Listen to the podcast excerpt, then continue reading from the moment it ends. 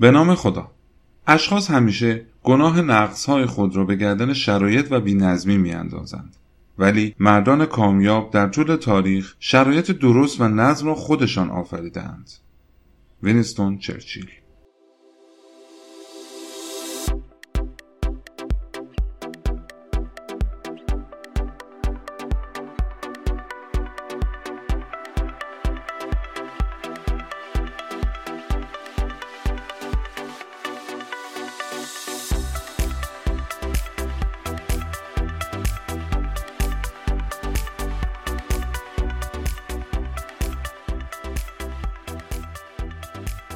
سلام. من حامد هستم میزبان شما عزیزانم فصل بهار سال 401 هم تموم شد و وارد تابستون شدیم. یادتونه تو اسفند ماه سال 1400 چند تا قول به خودمون دادیم که تو سال جدید ایشالله انجامشون بدیم و هنوز استارتشو هم نزدیم؟ یک چهارم سال 401 تموم شد. به جمعی که وقت تنگ. به 17 همین قسمت پادکست تاریخ از بیخ خوش اومدیم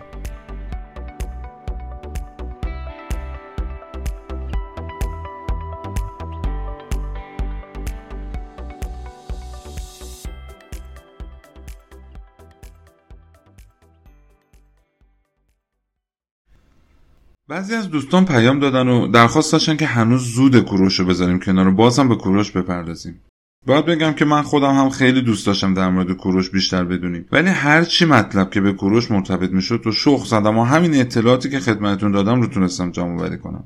با تمام این وجود بازم رفتم تو کتابخونه ها گشتم ببینم چیز درست درمون دیگه ای می‌تونم پیدا کنم یا نه. توی همین گشت و گذارم با یک کتابی روبرو شدم به نام وداع با کوروش بزرگ. گزارش خاک سپاری کوروش در پاسارگاد بر اساس روایت فیساغورس کتاب رو که مطالعه کردم دیدم به به چه اطلاعات ناب و خوبی داره. ولی این کتاب چون مرتبط میشه به زمان داریوش کبیر و فیثاغورس اون موقع بوده که به ایران سفر کرده. یه سری حرفها و صحبتهایی توش وجود داره که ما تو این پادکست هنوز از اونا بی اطلاعیم دیدم اگه بخوام ماجرای فیثاغورس رو تعریف کنم مجبورم که به اونا بپردازم و ممکنه برامون گیج کننده باشه. به همین خاطر تصمیم گرفتم بعد از اینکه جریانات مربوط به کمبوجیه و داریوش رو تعریف کردم یه فلش بک می‌زنه و می‌بینیم که فیثاغورس در مورد مرگ کوروش یا بهتر بگم در مورد تدفین کوروش چی گفته.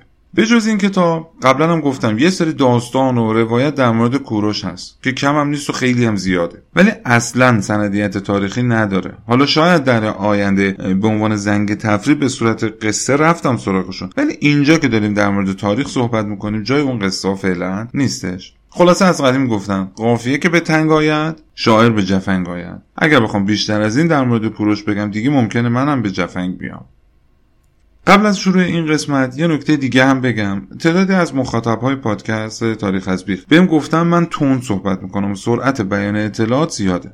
واقعیتش اینه من کلا مدل صحبت کردنم تند و سریع حرف می‌زنم. همینطور برای اینکه حوصله شنونده سر نره اون جاهایی که حس می‌کنم اهمیت کمتری داره رو سریعتر میگم و رد میشم. ولی با وجود این سعی می‌کنم یه کمی سرعت بیانم رو کنترل کنم تا رضایت همه رو بتونم جلب کنم. در کل ازتون می‌خوام اگر هر ایرادی تو کارم می‌بینید مثل یک دوست بیاین و بهم بگین تا منم اصلاحش کنم و بتونم هر قسمت جدید رو با کیفیت بهتری منتشر کنم. هم از طریق Castbox می‌تونید نظرتون رو بفرمایید هم اینستاگرام و هم ایمیل من. پیشا پیش از همکاریتون خیلی خیلی ممنونم.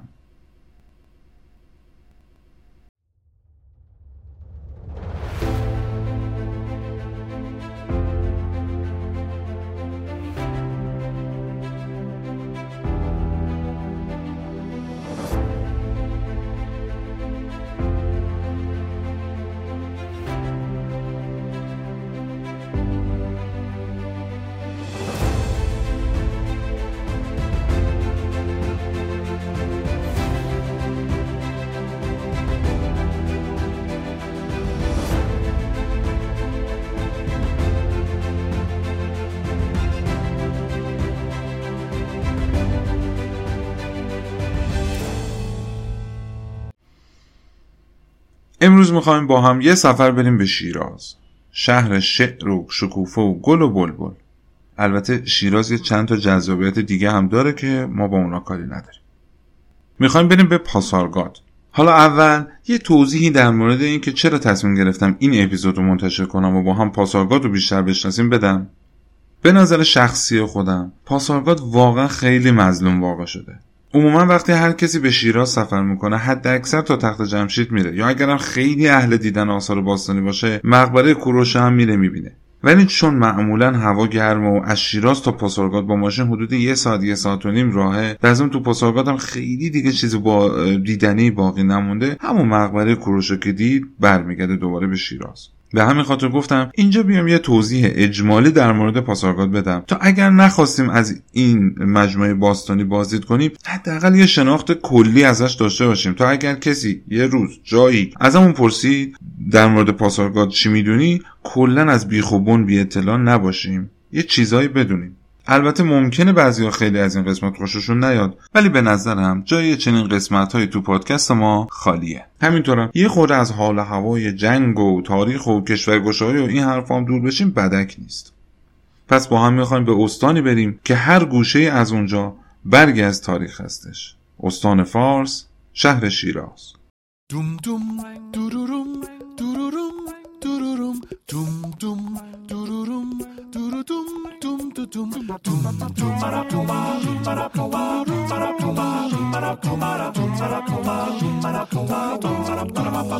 شیراز شیراز شیراز میگن نازه واسه آفتاب جنگش.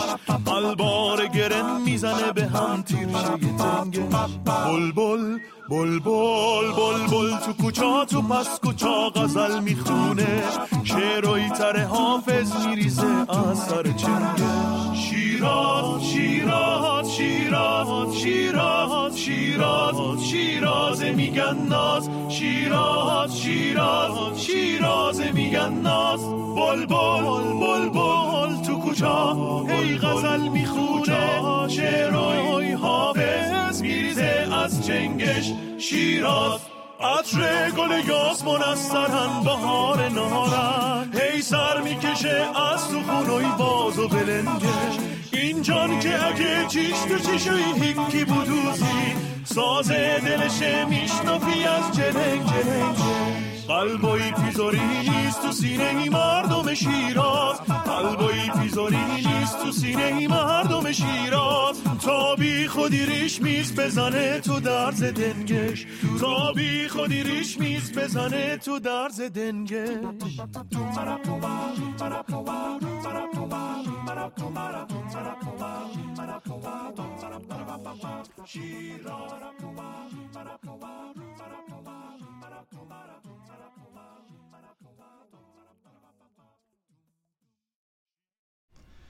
اینجا جا داره یه تشکر ویژه بکنم از آقای حامد فقیهی خواننده این موزیک شیراز که پخش شد. من برای اینکه این موسیقی رو پخش کنم ازشون اجازه گرفتم و با هم یه گپ ریزی زدیم. خیلی خوشحالم که یه دوست به این ردیفی و با محبتی پیدا کردم. انشالله در آینده بیشتر در خدمت این دوست عزیزمون خواهیم بود.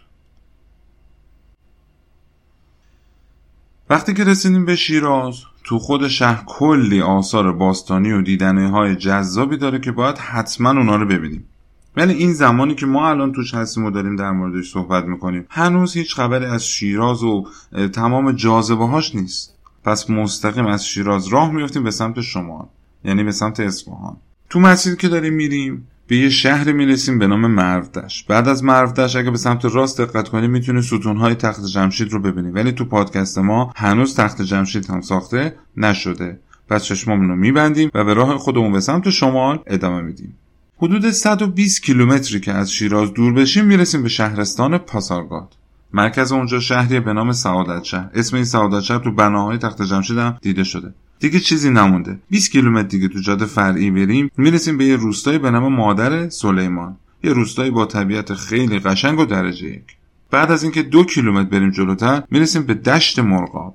آقای گروتفند باستانشناس آلمانی گفته چون تو این منطقه یک چشمه وجود داره و یه عالم پرنده رو به خودش جذب می‌کنه این نام رو بهش دادن. مرغاب یعنی آب مرغ دشت مرغا به خاطر وجود همون دریاچه و پرنده ها و آب و هوایی که داره به نگین فارس هم معروف شده.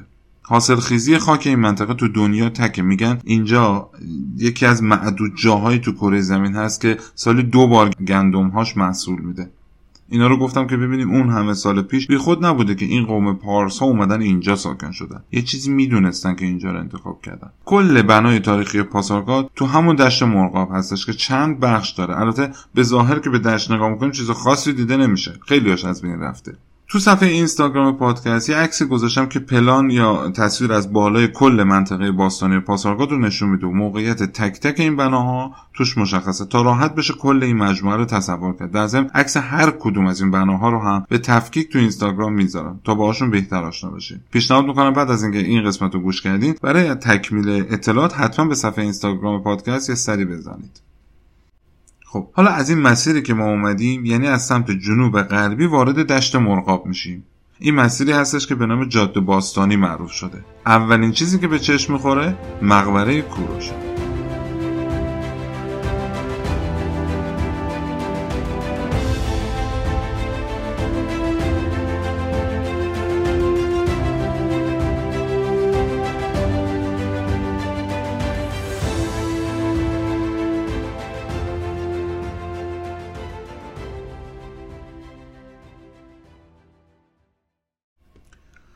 مقبره کوروش رو که مطمئنا همتون یا خودشو دیدین یا عکسشو این بنا روی 6 تا پله سنگی هستش که مساحت زیربنای اون 165 متر مربع و ارتفاع اون 11 متر. تمامش از سنگهای آهکی سفید متمایل به زرد ساخته شده. یه بنای با یه معماری خاص. جالب اینجاست که تو ساخت این بنا از هیچ ملاتی استفاده نشده. سنگها فقط با یه سری های فلزی دومچلچلی به هم جفت شده بودن و 2500 سال در برابر تمام بلاهای طبیعی و غیر طبیعی دوام آورده. البته این ها به مرور زمان کندن و بردن ولی بدون اون بست هم تونسته دووم بیاره. همه پادشاه های هخامنشی بعد از کوروش جلوی این بنا تاجگذاری می‌کردن و اینجا جایی بوده که مراسم مهمی برگزار می‌شده. پس قطعا یه حیات و سالن مجللی وجود داشته اونجا. مقبره کوروش تنها اثر مجموعه باستانی پاسارگاد هستش که تو منابع یونانی در موردش حرف زده شده. یه تاریخنگار یونانی به نام اریستوبولوس که همراه اسکندر بود و افتخارات اسکندر رو ثبت می‌کرده اولین نفری بوده که وصف مقبره کوروش رو نوشته که الان اون نوشته دیگه در دسترس نیست. ولی آریان که یک مورخ یونانی هستش تو کتاب آناباسیس اسکندر آناباسیس یعنی لشکرکشی مطالبی در مورد مقبره کوروش نوشته که خودش گفته این مطالب رو از نوشته اریستوبولوس کپی کرده. عین متن ترجمه شده اون کتاب آریان رو براتون می‌خونم.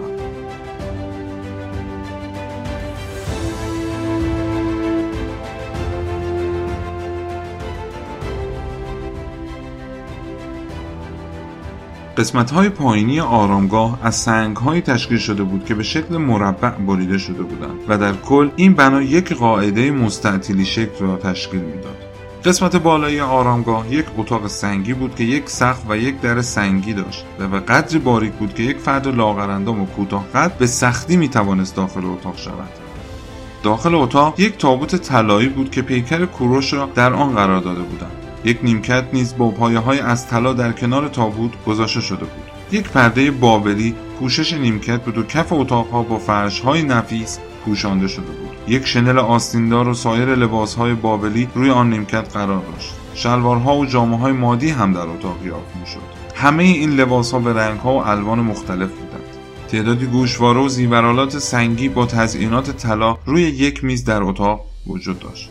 در محوطه حیات آرامگاه یک ساختمان کوچک برای احتمالا روحانیون و موقها وجود داشت که وظیفه نگهداری آرامگاه را به عهده داشتند.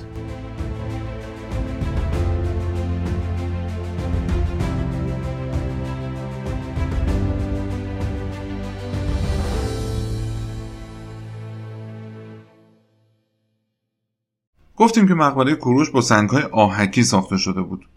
بریم جلوتر می‌بینیم که کلا تو ساخت بناهای پاسارگاد از این تیپ سنگ ها استفاده شده.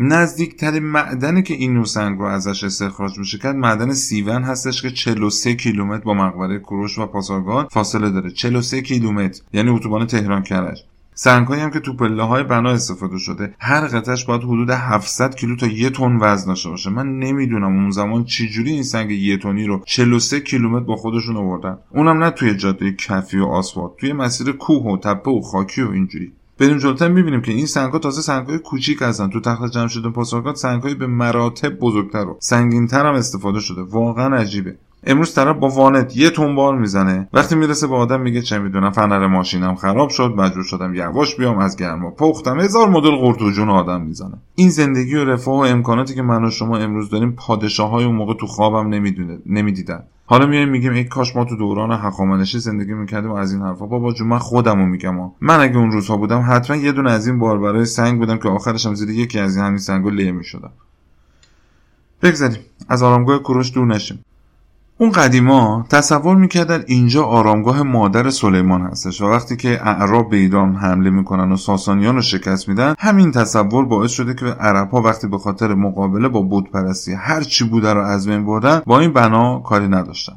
تا سالها به اینجا مشهد ام نبی گفته می‌شده که بعدها یواش یواش دیگه اسمش عوض شد و فهمیدن که اینجا مقبره کوروشه. حالا بریم جلوتر بهتون عرض می‌کنم. بالای در ورودی آرامگاه یه گل بزرگ خیلی زیبایی بوده به صورت نقش برجسته که امروز دیگه چیز واضحی از اون باقی نمونده. هست یه چیز خیلی محوی مونده که عکسش رو تو صفحه اینستاگرام می‌تونید ببینید. اون گل رو تمثیلی از خورشید برداشت کردن و چون ایرانیان باستان نام کوروش رو با خورشید مطابق می‌دونستن این نقش رو سردر آرامگاه کشیده بودن. افرادی که حدود 150 سال پیش از اینجا بازدید کردن اعلام کرده بودن که دورا دوره این بنا حالا یا تو نقاشیهایی که کشیده بودن یا تو تصویرها اعلام کرده بودن که دورا دوره این بنا 22 تا یا 24 تا ستون بوده. حالا بعضیاش سالم و بعضیاش هم شکسته. ولی در کل امروزه هیچ اثری از این ستون ها و این چیزایی که اونا کشیده بودن باقی نمونده.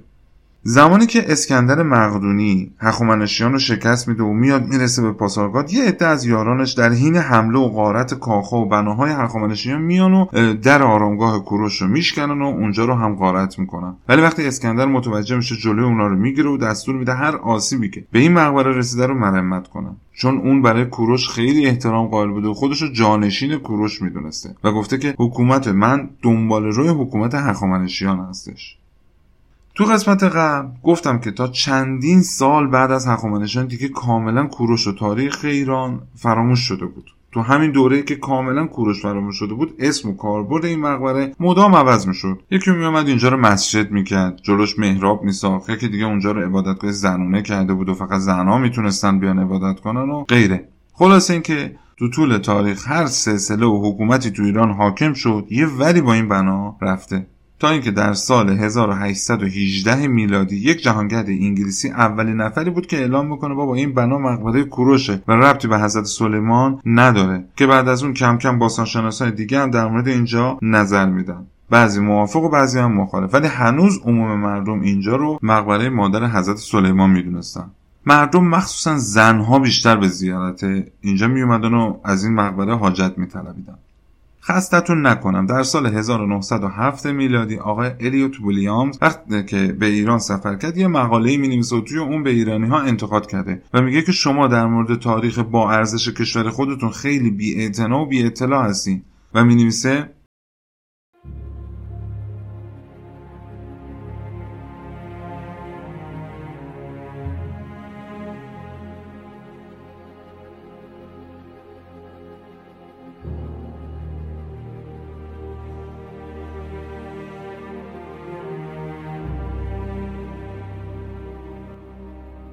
به نظر می آید که ایرانیان افسانه را به تاریخ و خرافات را به هر دوی آنها ترجیح می دهند. چنین است که آرامگاه کوروش بزرگ به طرز مبهم نصیب مادر سلیمان می شود. مقبره شاه جهان تبدیل شده به جایگاهی برای دخترانی که مشکلات عشقی یا کمبودهای عاطفی خود را با پیشکشهای دون و بیارزش شامل قوطیهای حلبی و دخیلها و امثال آنها که با ریسمانهایی به اطراف مقبره آویزان می کنند. و همچنین مبدل شده به محل عبادت مردم بی اطلاع از قدمت و ارزش این گنج گرانبها. تمام کتیبه ها و سنگ نوشته های ارزشمند از بین رفته و دیگر هیچ چیز از آن باقی نمانده.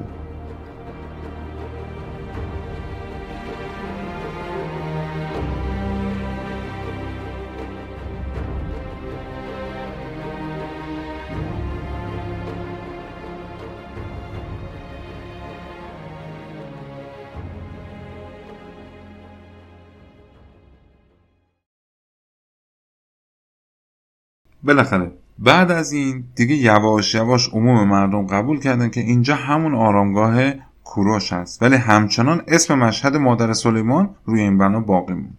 یه نکته جالبی که تو خوندن مطالب بهش رسیدم اینه که چرا فکر کردن اینجا مقبره مادر حضرت سلیمانه؟ میگن وقتی اعراب وارد ایران میشن و با این مقبره روبرو میشن انقدر ابهت و بزرگی این بنابره اونها عجیب بوده که باور نمی‌کنن امکان داشته باشه ساخت اینجا به دست بشر بوده باشه. به همین علت تصور کردن که این بنا به وسیله حضرت سلیمان که طبق فرمایش قرآن بر جنها و افراد ماور طبیعه حکمرانی می‌کرده ساخته شده. البته من خودم به شخص خیلی این حرف رو قبول ندارم چون مثلا بناهای تخت جمشید یا بقیه بناهای پاسارگاد خیلی بزرگتر و عظیمتر از مقبره کوروش هستن. چرا اونا رو خراب کردن و فکر نکردن کار موجودات ماور طبیعه بوده؟ ولی در هر صورت این مطلبی هستش که تو تاریخ بهش پرداخته شده و ما هم اینجا یه اشاره بهش کردیم. در آخرم دیگه چیز خاصی در مورد این مقبره نیستش که بهتون بگم. فقط اینکه در سال 1350 شمسی برای آماده سازی اون جشنهای 2500 ساله بود که در زمان پهلوی انجام شد. یه بار اون سال یه بارم در سال 1380 شمسی این بنا مرمت شده و تعمیر شده که به شکل امروزی در اومد و ما هم می‌تونیم ازش بازدید کنیم. حالا اگر از آرامگاه کوروش 150 متر بریم جلوتر به یه بنایی می‌رسیم به نام کاروانسرای مزفری یه محوطه هستش به مساحت 200 متر مربع. این بنا اصلا ربطی به هخامنشیان و کوروش نداره بلکه در دوره آل مزفر که میشه حدود سال 1364 میلادی یعنی تقریبا 1900 سال بعد از زمان پادشاهی کوروش ساخته شده. آل مزفر یه حکومت محلی بودن. در زمانی که حکومت مغول ها رو به فروپاشی بود هر منطقه از ایران دست یه پادشاه محلی میفته که تو همین حال اوضاع اون هلوش کرمان و شیراز و اصفهان و یزد و اینجاها میفته دست همین آل مزفر حالا مفصلش رو در زمان خودش تعریف می‌کنم. یکی از پادشاه های آل مزفر فردی بود به نام شاه شجاع مزفری که ساخت این بنا یعنی کاروانسرای مزفری رو به اون نسبت میدن. طبق دستور این مردک هرچی سنگ کاخهای کوروش و پاسارگاد بوده رو اووردن اینجا و باش این کاروانسرا رو ساختن. یه نکته خیلی ناراحت کننده دیگه هم وجود داره و اونم اینه که از همون زمان در نزدیک این کاروانسرا یه قبرستونی بوده که تا زمان رضا شاه پهلوی هم هنوز توی اون قبرستون مرده دفن می‌کردن و خیلی از سنگهای کاخهای پاسارگاد رو به عنوان سنگ قبر ازشون استفاده می‌کردن. روی بعضیاشون هنوز آثاری از کتیبه های باستانی وجود داشته. واقعا ناراحت کننده است. تا اینکه بالاخره میان این سنگ قبرها رو جمع می‌کنن و به موزه هفتانان شیراز انتقالش میدن. ولی دیگه قابلیت این نبوده که سرهم کنن اون کتیبه ها رو بتونن در بیارن ببینن چی بوده و چی نبوده. خب دیگه با این کاروانسران بیشتر کاری نداریم و میریم جلوتر به سمت شمال. حدود 1200 متر که بریم جلوتر به یه دوراهی می‌رسیم که یه راه تو همون مسیر شمال ادامه پیدا می‌کنه و یکی دیگه هم به شرق میاد که ما اول میریم سمت شرق. بلافاصله بعد از دوراهی سمت چپمون یه سری پای ستونهایی می‌بینیم که باقی مونده های کاخ اختصاصی کوروش هستش. این بنای عظیم یه فضای حدود 3300 متر مربع هستش که یه تالار مرکزی داره و دو تا ایوون هم در دو طرف تالار وجود داره. هر چهار جهت این تالار اصلیه یه در ورودی داره. درهایی که به سوی اون ایوون ها باز میشن درهای فرعی هستن و دو تا در روبروی دیگه در اصلی. رو دیواره های هر کدوم از این درگاه ها تصویر شاه به همراه یک مستخدم با یا یه چتردار یا چیزی که مثلا دنبال شاه بوده نقش بسته شده که قد و قامت شاه بزرگتر و با یه لباس بلند چیندار حقامنشی دیده میشه و اون یکی مستخدم کوچیکتر رو با لباس معمولی تر که البته متاسفانه خیلی چیز قابل تشخیصی باقی نمونده. نزدیک اون درگاه شرقی یه سکوی سنگی وجود داره که احتمال میدن این جایی بوده که پادشاه برای مشاهده باغ کاخ روی اون سکو می ایستاده باستانشناسا و محققین از روی همین باقی مونده های کاخ که اینجا مونده فهمیدن که اینجا اقامتگاه و منزل مسکونی کوروش بوده. مهمترین دلیلی هم که این کاخ رو به کوروش نسبت میدن اینه که روی سردر اصلی کاخ به سه زبان فارسی باستان ایلامی و بابلی نوشته شده من کوروش شاه هخامنشی هستم. عکس این کتیبه که کاملا واضح مونده رو تو صفحه اینستاگرام می‌تونید ببینید. این کاخ همون کاخی هستش که بعد از اینکه کوروش از جنگ با لیدیه برگشت به ایران و عظمت و جلوه کاخهای یونانی رو دیده بود دستور داد که تو پاسارگاد هم یک کاخی در خور شاه امپراتوری هخامنشی بسازن و خیلی از معمارهای یونانی کمک گرفته بود. در ضمن تو ساخت تخت جمشید هم خیلی از این کاخ الگو برداری شده بود. تو ساخت این بنا از سنگ های مرمر سفید و سنگ آهکی سیاه و سنگ ماسهی کبود استفاده شده که یه زیبایی خاصی و جلوه خیلی خوبی به این کاخ می‌داده و تو زمان خودش بنای منحصر به فردی بوده و خیلی تک بوده. خلاصه دیگه با این کاخ هم زیاد کاری نداریم و میایم بیرون و همچنان تو مسیر شرق برای خودم ادامه میدیم. حدود 350 متر که بریم جلوتر به یک کاخ مجلل دیگه می‌رسیم به نام کاخ بار عام.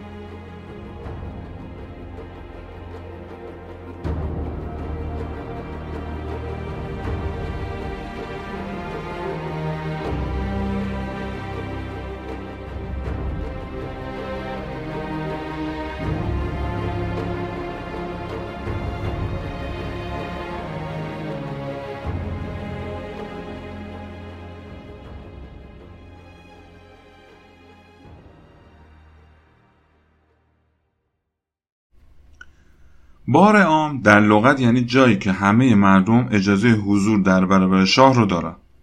که دیگه برای آسونه تلفظ بهش کاخ بار عام هم میگن.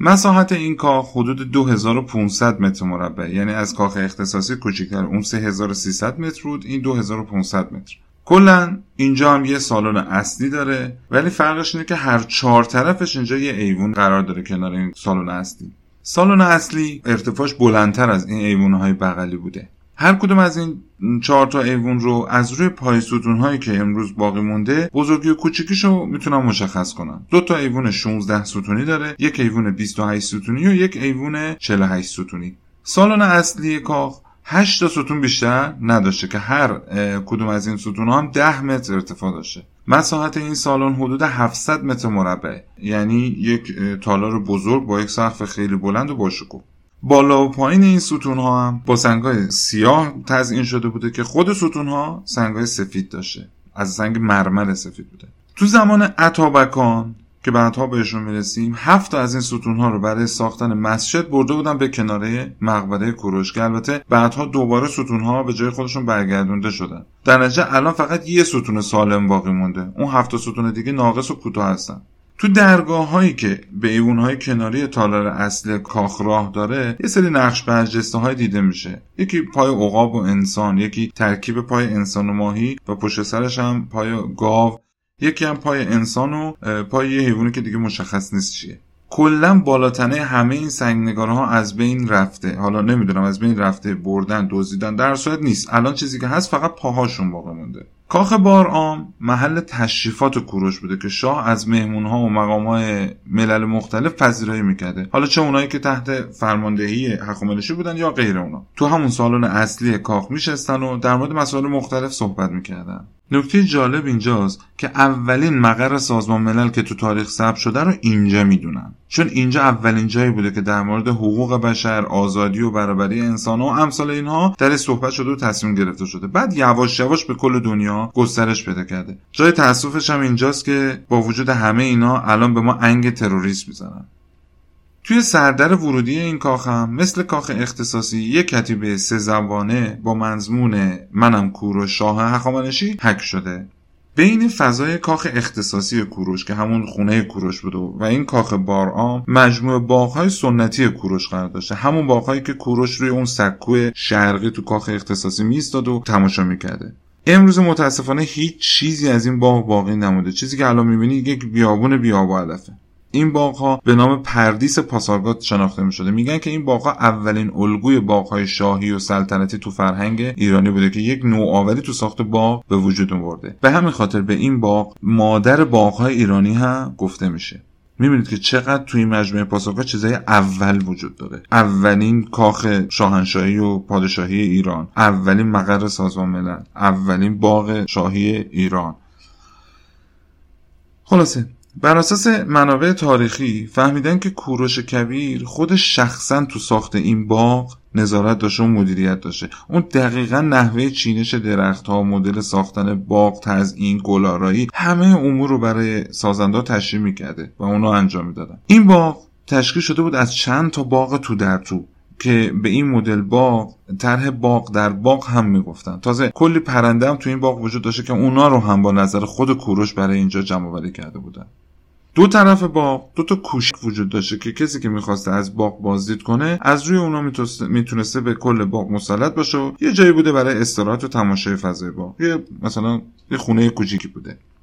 کل این باغ هم به وسیله یه سری جوب های سنگی پوشش داده شده بود که وظیفهشون آبیاری باغ بود و زیبایی خیلی قشنگ به باغ می‌داده. سر راه این جوب ها هم یه سری آبنما وجود داشته که هم باعث می شده مسیر آب عوض بشه هم حرکت آب و کند می‌کرده که قشنگ باغ آبیاری بشه. هم, هم این که خب قشنگی و زیبایی خواستم داشته.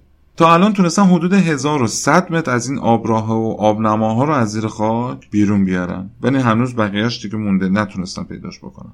دیگه بعد از این دوتا کاخ و باغ بینشون حدود 200 متر که بریم جلوتر می‌رسیم به انتهای شرقی منطقه باستانی پاسارگاد که کاخ دروازه اونجا قرار داره. البته تو مسیر باید از یه پل که از رودخانه پلور رد می شده هم عبور کنیم که این رودخانه کل دشت مرغاب رو سیراب می‌کرده. کاخ دروازه که گفتم تو قسمت منتها علیه شرقی منطقه پاسارگاد قرار گرفته همونجوری که از اسمش هم پیداست ورودی مجموعه کاخهای پاسارگاد بوده که خیلی شبیه به کاخ دروازه ملل تخت جمشیده. این کاخ دروازه تقریبا وسعت کوچکتر از دوتا کاخ دیگه یعنی بارآم و کاخ اختصاصی داره. ولی یک کاخ خیلی با ابهت و با شکوهی بوده. کل زیربنای این کاخ حدودا 720 متر مربع هستش. چیزی که الان از این کاخ مونده فقط 8 تا پای ستون خیلی عظیم یعنی دو متر در دو متر این پای ستون ها که روی اونا ستون های به ارتفاع 16 متر قرار داشته. دو تا هم درگاه اصلی داره که ارتفاع اونا هم 9 متر بوده. یه لحظه تصور بکنید یک تالار حدود 700 متر مربع با ارتفاع 16 متر و درهای 9 متری. چه عظمتی بوده. کلا همونطوری که گفتم هیچ چیز خاص دیگه به جز اون پای ستونهای بزرگ از این کاخ باقی نمونده. تمام این مطالب رو محققین و باستانشناسا تونستن بعد از کلی تحقیق و بررسی بهش برسن.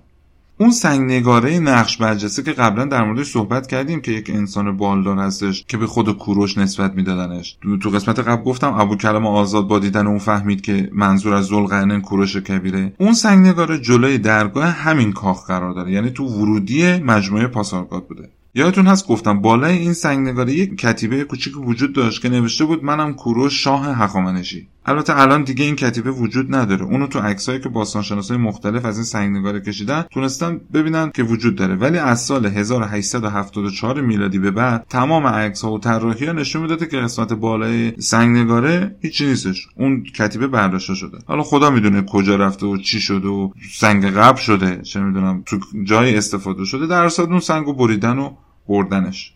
خلاصه دیگه تو این قسمت چیز خاص دیگه وجود نداره. مجبوریم که از همون مسیر رو به شرق که اومدیم برگردیم تا برسیم به همون کاخ اختصاصی و اون دوراهی که یکیش می‌رفت به سمت شمال و یکیش اومد سمت شرق. از همین دوراهی به سمت شمال 500 متر حرکت می‌کنیم میریم جلو.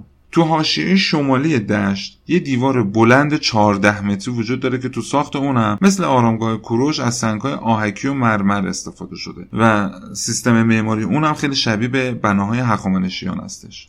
این بنا هم یه سرنوشت شبیه به سرنوشت آرامگاه کوروش داره. اسمی که تا سالها به این سازه داده بودن زندان سلیمان بود که هنوز هم به همین اسم شناخته میشه. یعنی الان هم شما برید تو گوگل search کنید بزنید زندان سلیمان اینو میاره واسهتون. البته یه زندان سلیمان دیگه هم داریم که تو تکاب آذربایجان هستش. اونو با این اشتباه نگیرید این دیوار در اصل باقی مونده یک برج سنگی چهارضلعی مسقف بوده. که الان به وسیله داربست که توسط یک گروه کاوشگر ایتالیایی دورش کشیده شده نگهداری میشه. خلاصه بعد از تحقیق روی زندان سلیمان بعضیا گفتن که این بنا آرامگاه کمبوجیه هستش. بعضیا گفتن که این زندان حضرت سلیمان بوده. بعضیا گفتن اینجا آرامگاه کاساندان همسر کوروش بوده. یه سری هم میگن اینجا یه آتشکده و عبادتگاه هخامنشی بوده. ولی در کل امروزه اونو مقبره کمبوجیه می‌دونن. این بنا روی سه تا پله قرار گرفته. در ضمن 29 تا پله شکوهمندم جلوی دیوار وجود داره که به اتاق بالای برج منتهی میشه. طبق نظر محققا این بنا همون زمان باستان هم یه سازه خیلی شاخص و نماد زیبایی و قدرت بوده. به همین دلیل به دستور داریوش بزرگ کعبه زرتشت هم به تقلید از این بنا ساخته شده. کعبه زرتشت یه بنایی هستش تو نقشه رستن که الان باش کاری نداره. باستانشناسا معتقدند که از این مقبره کمبوجیه در زمان باستان به عنوان یه محلی برای نگهداری اسناد و مدارک مهم زمان هخامنشیان هم استفاده می شده پس یه جایی بوده که احتمالا نفوذ بهش کار راحتی نبوده. اینجا هم دیگه چیز خاصی دیگه نداره که بخوام تشریحش بکنم. پس به راه خودمون باز دوباره ادامه میدیم و میریم به سمت شما. 500 متر دیگه که بریم جلو می‌رسیم به تل تخت حالا تل تخت یا تل تخت هر جفتشو بهش میگن. تل تختم یه بناییه که به عنوان دژ و دیوار دفاعی ازش استفاده می‌کرده ولی ساختن این بنا به عمر کوروش قد نمیده و کوروش نمی‌تونه تموم شدن اینو بمیره و نیمه کار باقی مونده. چند سال بعد داریوش کبیر ساخت این بنا رو تمام می‌کنه. اول که در زمان کوروش ساخت این بنا شروع شده بوده قرار بوده که یک کاخ تشریفاتی باشه با تالارا و اتاقای زیاد مثل همون مثلا شاید مثل اون کاخ دروازه. که اصلا تو شمال اگه کسی خواست وارد بشه وارد این کاخ بشه. ولی وقتی داریوش ساخت بنا رو دست می‌گیره یه مقدار تغییر تو معماری اون به وجود میاره و اونو تبدیل می‌کنه به یه دژ و قلعه دفاعی. این دژ و قلعه تا فروپاشی هخامنشیان همچنان مورد استفاده قرار می‌گرفته.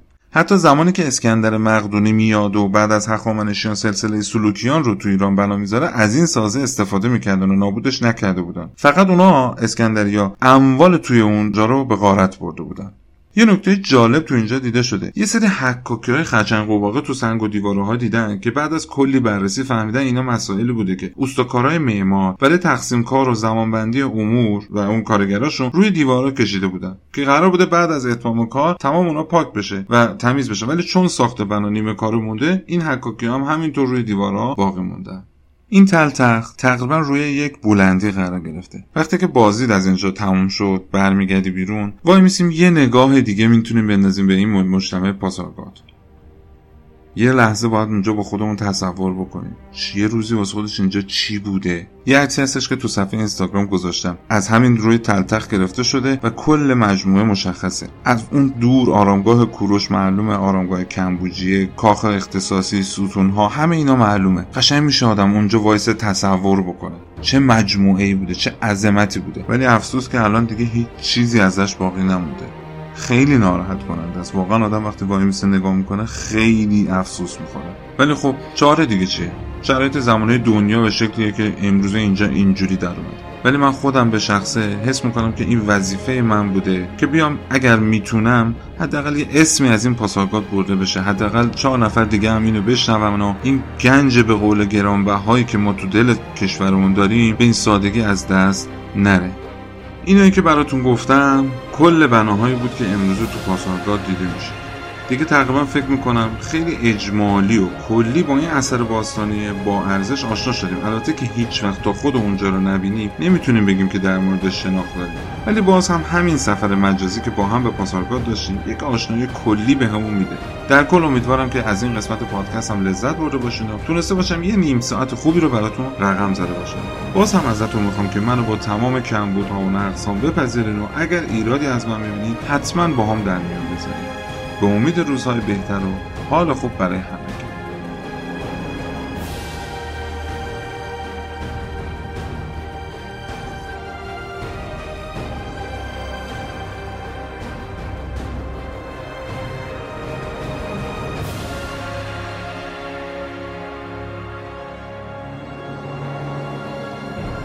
پادکست پاریس تصویر